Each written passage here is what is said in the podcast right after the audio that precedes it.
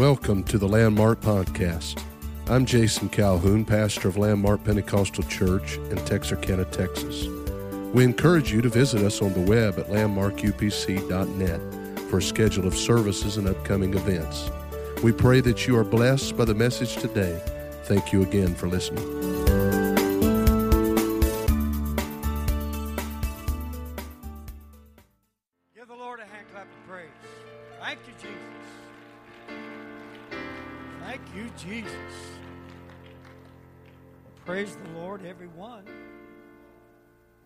You in the name of Jesus, which is still. It ain't never going to change. The only name under heaven given among men whereby we could be saved. Whereby we should be saved. The book says, Acts 4 and 12, neither is there salvation in any other. What's it talking about? Baptism, how to be baptized. For there's none other name. What's the name? There's none other name under heaven given among men whereby we must be saved. I'm glad I've been baptized in Jesus' name. How about y'all? Clap your hands to the Lord one more time. Amen, amen, amen. The Lord bless you. I'm going to let you be seated. And uh, I want to say thank you. Thank you, thank you for uh, all of the, the kindnesses that have been extended to me here. Your pastor and pastor's wife and family and this church family treats me like I'm a pampered pooch. And if for no other reason than just hospitality, your pastor qualifies as a bishop. Uh, some people uh, misread that scripture when it says must be given to hospitality. Think they read it as must be given to hostility. I think is how they read that. But uh, he makes you all look good. He represents you well, and I'm always have, have always been in his debt. The only thing uncomfortable for me about being here is I don't get to wake up every morning and look at Sugar Booger. But uh, I would say you're the next best thing, but that'd be kind of lying a little bit. But I certainly enjoy my stay. Um, I don't know why the Lord let, never let me live in the South. I, I've loved it. I found myself, I'm a Westerner by birth. I got a little taste of it as a child living in South Texas. I did most of my early preaching in, in East Texas and South Louisiana. Enough to fall in love with gumbo and, on now. And, and, the sweet tea and them cat head biscuits and etouffee and sauce piquant, you name it. Uh, I love moss on the trees. I don't like to rake it up. I just like to look at it in somebody else's yard when I go by. I don't want I don't want all the mess that falls off of that on me when I'm underneath it, but it's like nice to look at. Anyway, uh, I've always enjoyed the the fellowship, the friendship, and uh, coming down. I, when I go back home, I'm driving down the street or something. You see, what they don't teach you in driver's ed in the South is put your hands on the steering wheel at 10 and 2. They don't teach you that. They teach you to put your hand at 12 o'clock because when you're driving down a, uh, you know, country road, you, you raise a finger or two off the, the steering wheel. Well, why don't you try that in my town like I do? I'll be driving down the street, somebody's out in the yard, and I'll wave a couple fingers up, and they turn and they look like, what's wrong with that dude right there? uh, the Lord has spared all Southerners by not allowing me to invade your privacy. And uh, you learn real quick that when you go to a restaurant and you get called darling or sweetheart or something, they're not trying to be uh, flirty. They're just being nice to old people and wanting your order. Of course, they would appreciate a tip too. And of course, where I come from, they throw it on the table. You have to catch it. They think they're playing shuffleboard or something with your plate is just scooting across the table.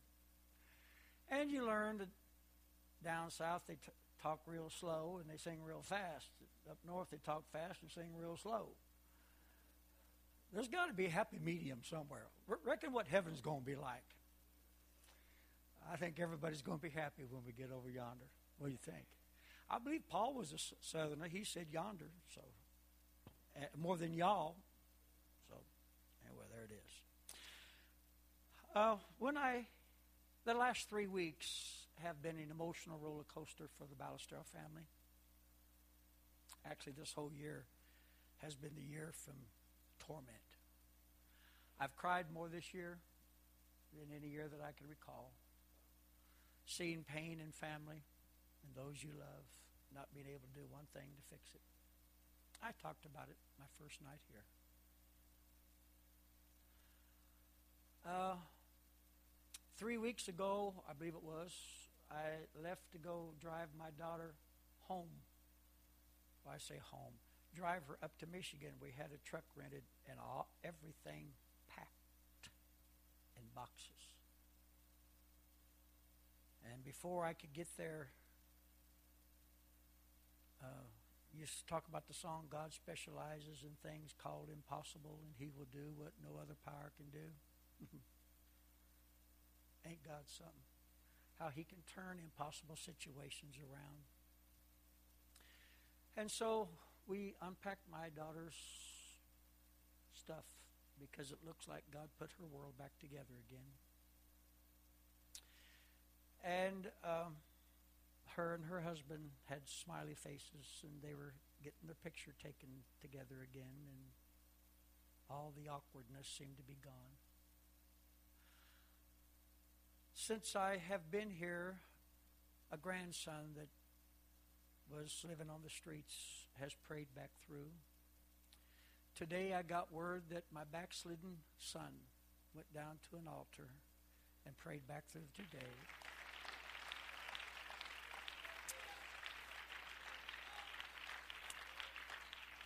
He's been estranged from his wife, and when he got done praying, he turned to her and apologized and said, I love you.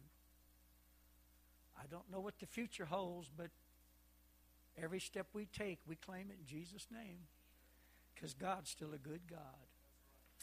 And I know sometimes saints can look at preachers and feel like, oh, you lived a charmed life. I'll just tell you, we got, we got life just like everybody else has life.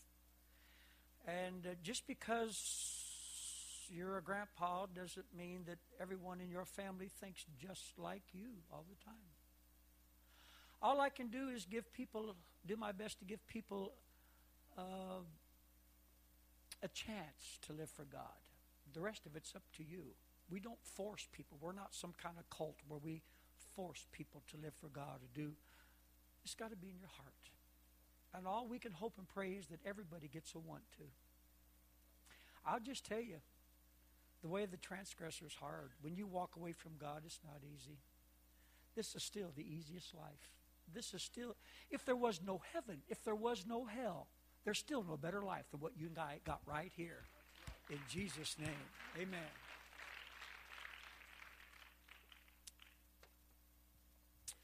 Well, I uh, I'm very I've cried all I, I sat at the table today and I started crying because got word sitting at the dinner table. And so I've done nothing but cry tears of happiness today. I prefer those over the other kinds. Do you remember the story about Rhoda? She was at John Mark's mother's house. She's a little servant girl, and they're over there praying, Oh, God, get Peter out of prison. He's going to kill him in the morning, Lord. you got to get him out. We need him, Lord. And they're praying. And lo and behold, Peter starts knocking on the door. And it said of Rhoda, she opened not the gate for gladness. As a little boy, maybe seven, eight years old, I can still hear my daddy preaching on too good to be true. And sometimes we're praying for something, we can't see the answer sitting right there on the front porch, just trying to get in. Somebody needs to believe God one more time. He's still a prayer answering God. Why don't we clap our hands, dear Lord, one more time? So I went home after church today, and I wanted to put together a little something just to say thank you to Jesus. So if I'm just preaching to me, Why don't you all just get up now and go on to the Dairy Queen? I'll just preach to the wall back there and talk to me. But I'm preaching tonight on celebrating what didn't happen. We celebrate sometimes what did happen. Oh, he's 91 years old. I joined the Old Geezers Association this year. Actually, I've joined it a long time ago. I'm only claiming it this year. I think the last time a girl looked at me, I was probably six months old. they run for me all my life. I found one that couldn't run, and I caught her and married her.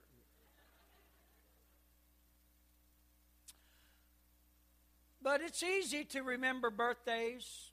We're getting ready to have uh, an eating contest here this week. One Thanksgiving when I was 16 years old, I remembered that my mama said that she'd had something similar to happen to her when she was a little girl. So I knew she couldn't say no. But my mother made, I don't know, five or six pumpkin pies. And I volunteered to do the dishes. 16 years old. You can tell I've been stupid all my life. But there was a method in my madness. I wanted a whole pumpkin pie with the whipped cream just to myself, the whole cotton picking thing. Sorry for my French right there, bro. And Mama said yes. And I ate the whole thing. That's how you get pot bellies, in case you was wondering how to do it. Just keep working on it, it'll happen. But we're going to celebrate Thanksgiving Day, and we probably think more about the good meals than we do how it all started. And then we celebrate holidays throughout the year. I don't care whether it's 4th of July. The whole world celebrates my birthday, February the 2nd, national holiday, Groundhog's Day. What? What's funny? We, we celebrate Veterans Day and Labor Day and Memorial Day and Sunday, Monday, and two, we, we celebrate days and we celebrate what happened. But tonight I want to celebrate and talk about celebrating what didn't happen. I have a lot of scripture. And I prefer not to preach with a PowerPoint. But when I got a lot of scripture, folks get tired and wear, wear out and fall over faint when you got 99 verses to read. So I'll put it on there so I can try to read fast through it. You can see I like I like book. I like Bible. My favorite way to preach is read one sermon, close my Bible, walk away, and preach. You're out of luck this revival, so just deal with it. And I mean that in a good Christian way. I'm reading from Esther chapter 9, verse number 20. Uh, I will pronounce names improperly. Deal with it. This is my sermon. I'm preaching it like I want to. You properly, it's pronounced Mordecai. I'm sure I pronounce it Mordecai. So there you go. And Mordecai wrote these things and sent letters unto all the Jews that were in the provinces of King Ahasuerus, both nigh and far, to establish this among them that they should keep the 14th day of the month Adar and the 15th day of the same yearly. As the days wherein the Jews rested from their enemies in the month which was turned unto them from sorrow to joy and from mourning unto a good day. Anybody here be able to use a good day? I guarantee you. That they should make them days of feasting and joy and of sending portions one to another and gifts to the poor and the Jews undertook to do as they had begun, and as Mordecai had written unto them, because Haman the son of Hammerhead, the Agagite, what? The enemy of all the Jews had devised against the Jews to destroy them, and it had, had cast pur. The word pur means roll the dice, cast lots that is, the lot, to consume them and to destroy them. But when Esther came before the king, he commanded by letters that his wicked device which he devised against the Jews should return upon his own head, and that he and his sons should be hanged on the gallows. Wherefore, they call these days Purim, after the name Pur. Therefore, for all the words of this letter, and of that which they had seen concerning this matter, and which had come unto them, the Jews ordained and took upon them and their seed, and upon all as such joined themselves unto them, as it should not fail that they should keep these two days according to their writings, according to their appointed time every year.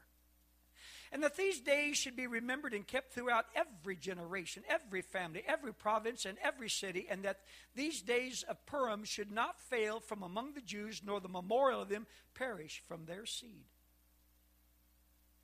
Then Esther the queen, the daughter of Abihail and Mordecai, the Jew, wrote with all authority to confirm this second letter of Purim.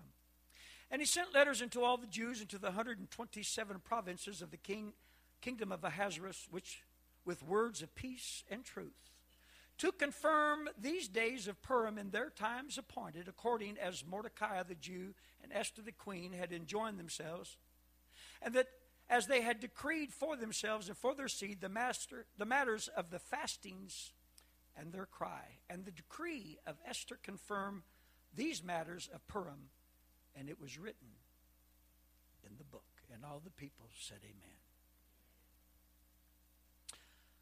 I probably only came across this within the last half dozen years. Somehow you read the Bible through time after time after time, and some things just go zippy doo dah right through your head. You skim over it, you just don't get it. You really don't make it applicable. And then one day you're reading something you've read hundreds, it seems like, times, and all of a sudden, Shazam! I mean that in a good Christian way. There it is. You see something that you never got before. We get hung up, or at least I, talking for myself, get hung up on the seven major feasts that Israel had. And I focused on them. But this one is not the common one. And yet it is of the greatest and the most celebrated of all feasts. I was in Rancho Cucamonga. You know where that's at. Some of them have no clue. That's in America. America uh, and Southern California, not too far away from where my sister lives. I was getting some computer work done. I wanted some more memory put into my MacBook Pro. And I noticed that the man owning the store had a little cap on his head. His name was Bobby. And I, as I'm paying my bill, I said, Bobby, do you celebrate the Feast of Purim? he looked at me shocked. Knowing that I'm a Gentile, and what in the cornbread world do I know about the Feast of Purim? Oh, he said, Do I celebrate the Feast of Purim? He said, We have a greater celebration than New Year's. We get so loud. He said, The Torah tells us, and I'm going to tell you this again. The Torah tells us to party so hard that we cannot tell the difference. We shout out and boo the name when they read the book of Esther during the feast of, of Purim. They, every morning, they, those two days, they read the, the book of Esther. And everyone that hears them boos the name of Haman. And they cheer the name of Mordecai. And they get so as where I come from, they say, so head up, so pumped about cheering and booing that it's kind of hard to tell which one they're going, which one's the loudest. They, they just, I'm talking party hardy. And they eat and they, they make, they bring noise makers, rattles, horns. They played music loud. They drowned out the name of Haman and they dance over what didn't happen. The deal was they were going to die. And they were shouting because they're still here. And that's what I want to talk to you about tonight. The seven main Jewish feasts celebrated their history. They had spring feast. The first one was the feast of the Passover. It points to Jesus Christ as our Passover lamb. The second feast was the feast of the unleavened bread. It's symbolic to me that nothing was to be added into the Word of God. You don't take away from it, you sure don't add to it. It's not your opinion or my opinion, it's God's opinion. The third was the feast of the first fruits, and that pointed to the resurrection of Jesus as the first fruits from the dead. The fourth feast was the feast of Pentecost, it was the Holy Ghost outpouring. Two feasts, it was mandatory that every male could be there, should be there. One was the Passover, and the other one was the feast of Pentecost. The Lord already had the table set, making sure everybody was going to be there when He poured out the Holy Ghost. It was mandatory that they be there. They had maybe no clue why up until that time. In the fall, they had more feasts. They had the Feast of the Trumpets, and many believe that this point to the days of the rapture of the church. But it was a time of preaching the gospel, and symbolic of preaching the gospel, of proclaiming against sin, giving that certain sound, blowing the trumpets. And if we ever needed someone to blow the trumpet and give a certain sound, we need it in this generation. The sixth was the Day of Atonement. And if you break down the word atonement, every Bible student knows it means at one ment with Him. It's a time to get clean. It was a time of repentance. It was a time to get uh, at, become one with the Lord. And the seventh was the feast of the tabernacles. They dwelt in booths made of, of palms or willow branches. They got back to the basics, reminding themselves I may live in a, a sealed house, but I'm just a pilgrim and a stranger here. I'm just passing through. And every now and then, brothers and sisters, we need to remind ourselves this world is not my home. I'm just a passing through. My treasures are laid up somewhere beyond the blue. Can I get a witness from somebody? It was a time of great rejoicing. But these people celebrated what did happen in Israel. The Feast of Purim, or the casting of lots, celebrated what did not happen. So let me introduce to you the key players of this program. First one I want to talk about is Ahasuerus. He was the king. He was the king of the Medes and the Persians. I'm talking about a man who reigned over in, everywhere from India to Ethiopia. 127 countries or nations or provinces as they were called then. He was the biggest ruler in the then known world. He wasn't Mr. Small Potatoes. In the third year of his reign, he had a banquet that lasted 180 days. I mean, the boy could party, as in party hardy. He was married to a very beautiful woman named Vashti. Vashti. So beautiful that he just kind of liked to show her off. Hey, look what a good deal I got right here. At the same time that he's having a feast, a big banquet, Vashti is having a feast made for some of just the important women in her world at her own residence at the royal house. Mordecai was the grandson of Shimei. You remember the man that cursed David and threw rocks at him? Mordecai was his grandson. Let me tell you, I don't care who your daddy was. I don't care who your grandpa was. It's possible to break the cycle. The, it's possible to break the curse that's been a shadow over your family for the longest time. God specializes in things called impossible. All it takes from you and all it takes from me is a want to to make a change. This Holy Ghost helps folks make a change. You don't have to leave here like you came in Jesus' name. Can I get a witness from somebody? Esther was a Jewish maiden. Evidently, she was awful easy on the eyes. And she was handpicked as a potential queen of the country. And she was put into a room, was given seven servants to take care of her and make sure that her skin was perfect and she got all the special baths and she got her, her, her nails and her toes did and she got all that kind of stuff. I'm seeing a few smiles in the house. That's what I'm talking about. Waiting to see whether or not he would she would be the one. Haman the Agag, Agagite was the descendant of Agag. You remember the guy that Saul didn't kill? What you don't take care of in your life now is going to come back to haunt you later. And if it don't haunt you, it's going to haunt the rest of your family and your kin down the road. Now, this man was the prime minister of all of the land.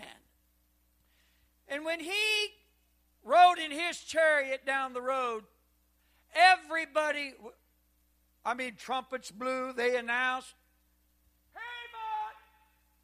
And people fell to their knees and bowed down with their heads to the ground, except one guy named Mordecai. He just stood there and watched.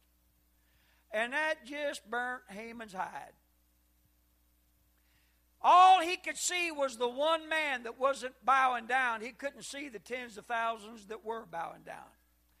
I call that, for lack of a better term, the Haman syndrome. Sometimes in life, all we can see is the one thing that's not going our way, and we can't see all the things that is going our way. Some idiots look at the one or two things. They got 97% of what they want in their marriage, and they focus on the 3% they don't have and willing to throw it all away for the 3%. Some of y'all do that on your jobs too. You get a good job, and you got 95% of what you want in that job, and the 5% just so tears you up, you quit the good job. Don't be stupid. And I mean that in a good Christian way. Haman despised Mordecai and set out to destroy him. If I, I'm going to make a show out of him, I'm going to hang him high. I think that's where Clint Eastwood got his idea for a movie. Hang them high or something. All I know is the posters I've seen on the wall. I don't know what the movie's about. I should have kept my mouth shut right there. I don't even turn the TV on in the motel, so there you go, right there.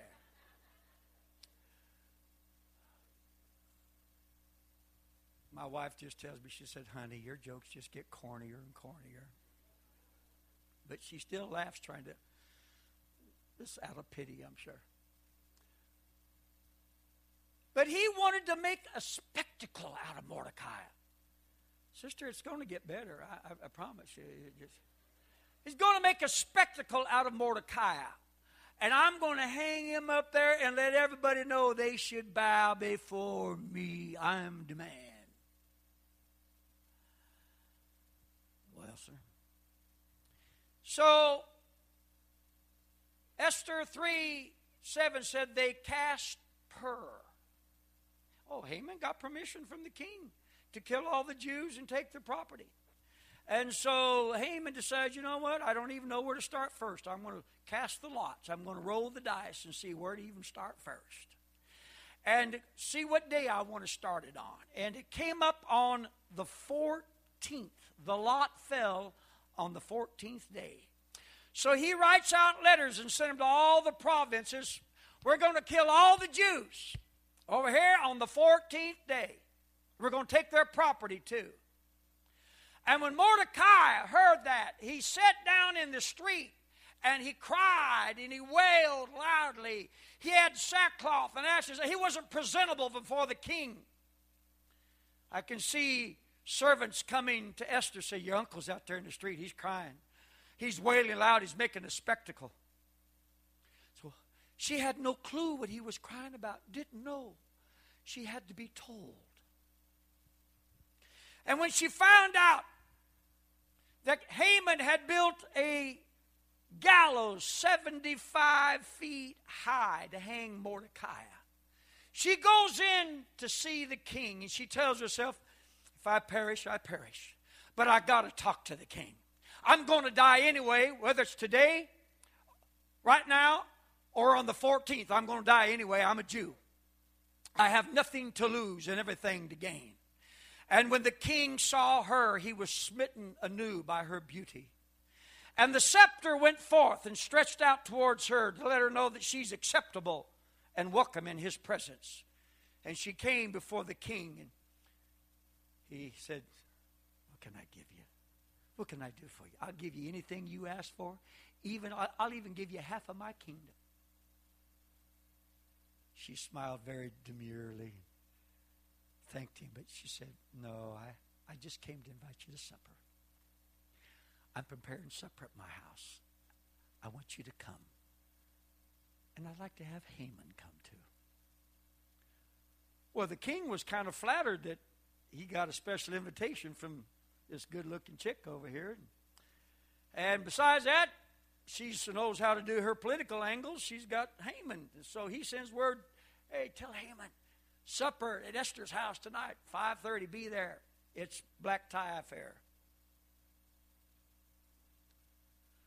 So she invites Haman, the king, and when they're done eating, he wipes his mouth with a napkin and burps a time or two and rubs his tummy and said, Well, baby, what can I do for you?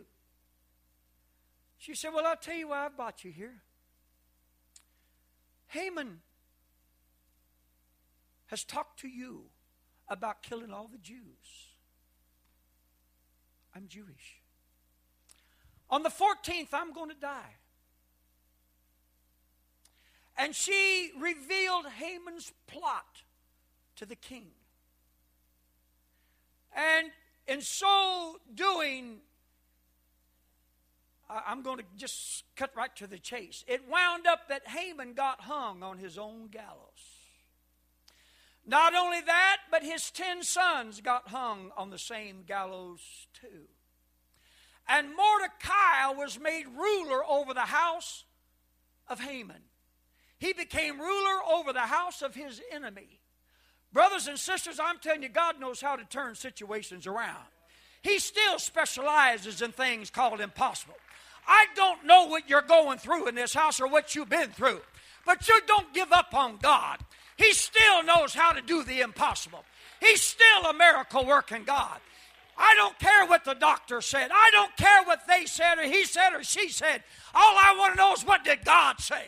Come on, somebody. well, I'm thinking about that. A boy, a young, a man in my son's church, my son Brian in uh, Raleigh, had some bad health issues, and he went to see the doctor. They took a lot of blood tests and everything. And the doctor said, Well, here's your MRI this is, here's the problem here. We also did a CAT scan, and this is the report on that.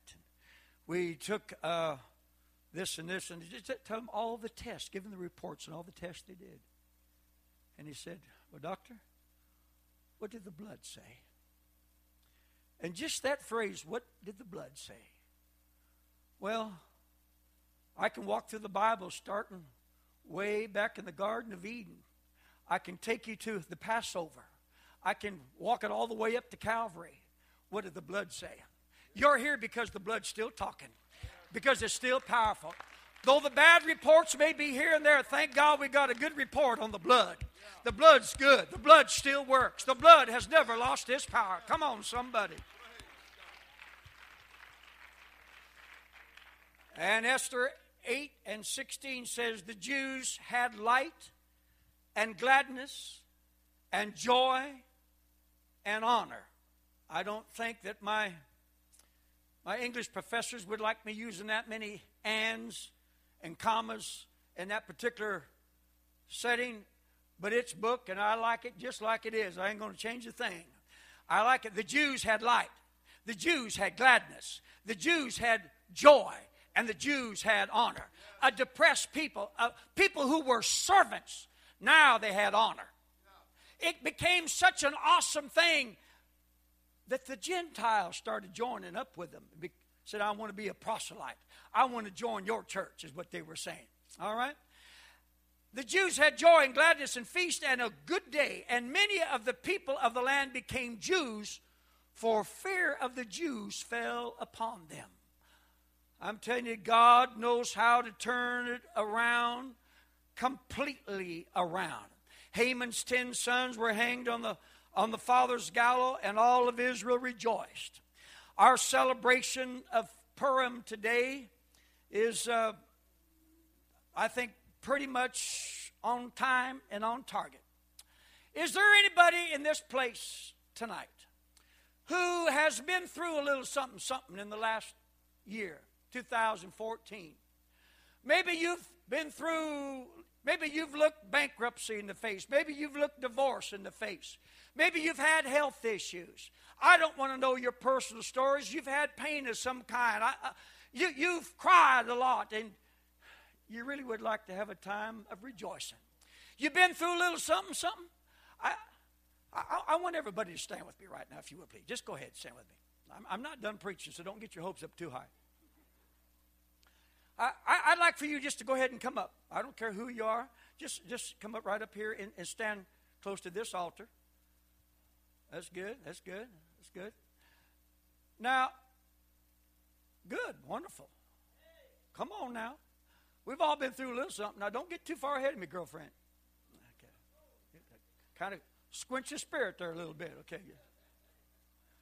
Now, I want you three young ladies right here on this end. Yeah, count them up. You're the third one. Bluebell, come on up here. And I need you I'll take you two right here. Come here. Get, come, come right here in the front, right here. Now, what I'd like to do tonight is celebrate what didn't happen. We're going to sit down on Thursday and celebrate what did happen. But Thanksgiving has not only to do with what didn't happen, what did happen, but what didn't happen. We come home and say, "Oh, thank the Lord, we made it safe." We're thanking the Lord because we didn't have a wreck. You understand what I'm saying? So I have a little bit of everything up in here, and I'm going to need some help distributing stuff. We're going to celebrate.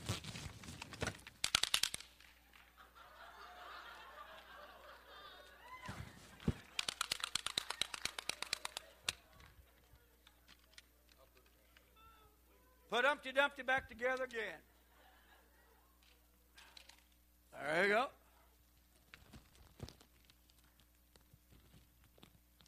Heads up, ladies.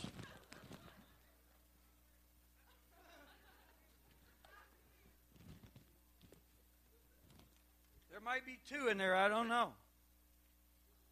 I got more junk in this. Is that my bag? Thank you. Come on, test it all out here.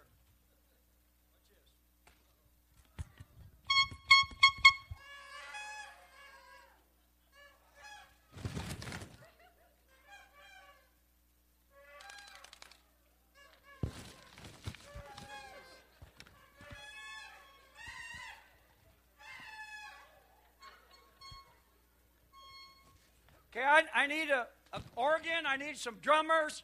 I need bass players. There's two of them in there, so pass them out like songbooks.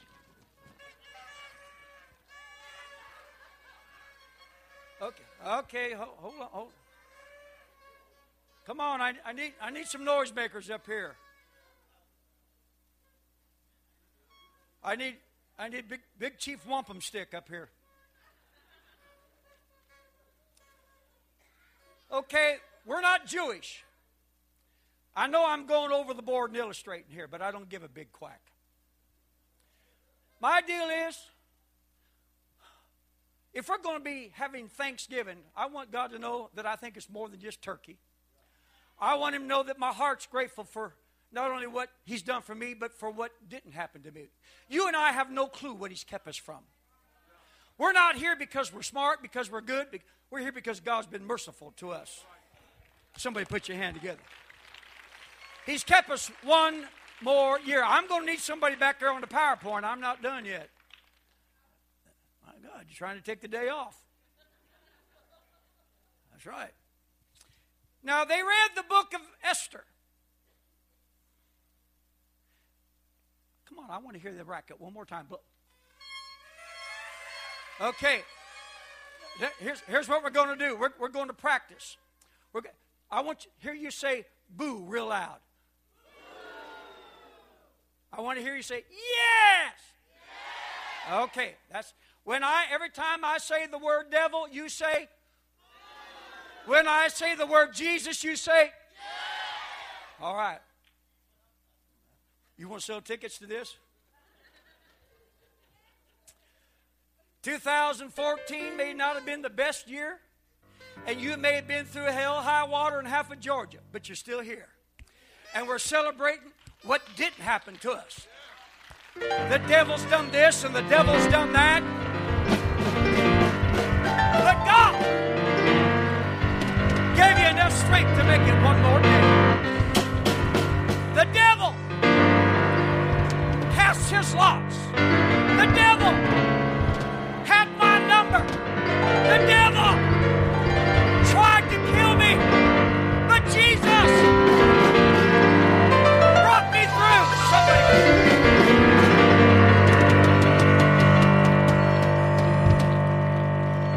It's still customary to boo, to hiss, to blow horns, to beat drums, to stamp the feet, to rattle noisemakers whenever the name of Haman is mentioned. And the purpose of this custom is to blot out the name of Haman. We are commanded to eat, drink, and I'm quoting, and be merry. According to the Talmud, a person is required to party until he cannot tell the difference between cursed be Haman and blessed be Mordecai. In addition, we are commanded to send out gifts. It's customary to hold carnival like celebrations. Purim is the most festive day of Jewish holidays, a time of prizes, noisemakers, treats. The festival commemorates what didn't happen. I'm still standing. Look at your neighbor and said, I'm still here. The devil has tried to jerk the rug out from me underneath everybody in this building. The devil tempted you and tried you all year long. He's given you his best shot, but you're still here and you're celebrating what didn't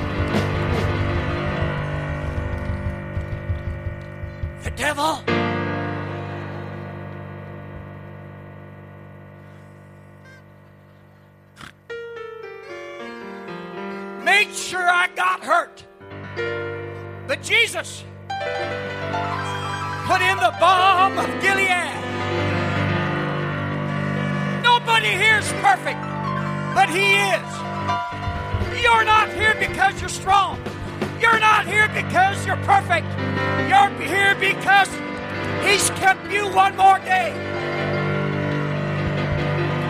Come on, somebody. Somebody needs to get your shout on. Somebody needs to start thanking God for what didn't happen. Somebody's looked divorce right in the face.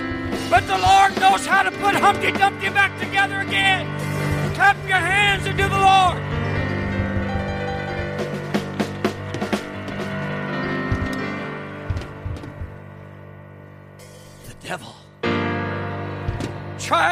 Devastate me with cancer. But Jesus, He's the great physician Whose report will you believe? I will believe the report of the Lord. I can talk about cancer. I can talk about car wrecks. I can talk about gossip and rumors. I can talk about temptation. I can talk about financial disasters and bankruptcy. And the devil tries. The devil tries everything in the book. Look at me. I'm flesh and blood like you are. I'm not here because my name's Ballestero. Because I had a wonderful mom and dad. No. Oh, I thank God for wonderful mom and dad. But I'm here because God kept me one more day. My daddy and my mama's gone. But I got Jesus. And as long as I got King Jesus, everything gonna be be all right. Everything gonna be.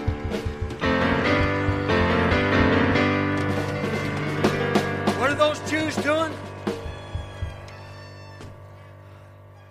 We came that close to being wiped out.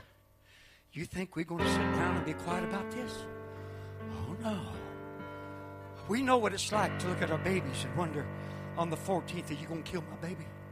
Are you going to kill me? What's going to happen to us? See, this, this piece of property's been in our family for hundreds and hundreds and hundreds of years. We're going to lose everything. You're going to take it all away. Oh no. I don't care what Haman has planned for you. I don't care what the devil has planned for you. God.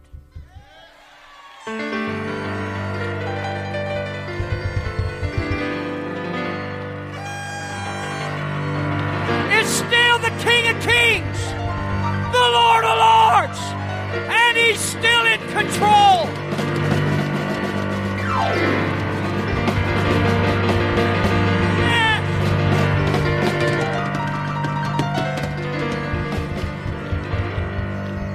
Some of you, the devil tried to destroy with drugs, tried to destroy you with bad friends, tried to destroy you with a shattered dream, tried to destroy you with an unfaithful spouse, tried to destroy you with bitterness, tried to destroy you, destroy you with unforgiveness, tried to destroy you with rebellion. But Jesus,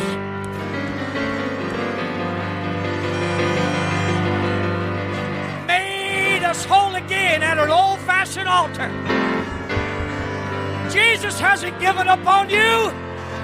Don't give up on him. Come on, somebody, let's make some noise. I'm going to need a bass player up here. The devil gave me his best shot. The devil gave me his best shot.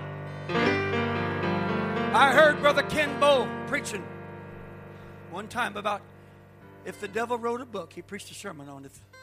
Satan, if the devil wrote a book. He said, as a boy, I saw them shoot my mama.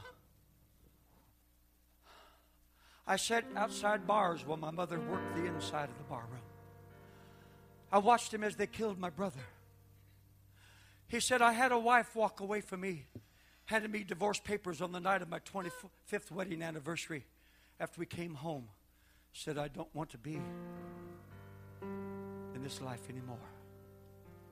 He said, The devil's giving me. He said, Devil, if that's your best shot, I've got it made because I'm still here. I'm telling you, brothers and sisters, the devil has done everything he could to destroy some of you. But you, there's no testimony without a test.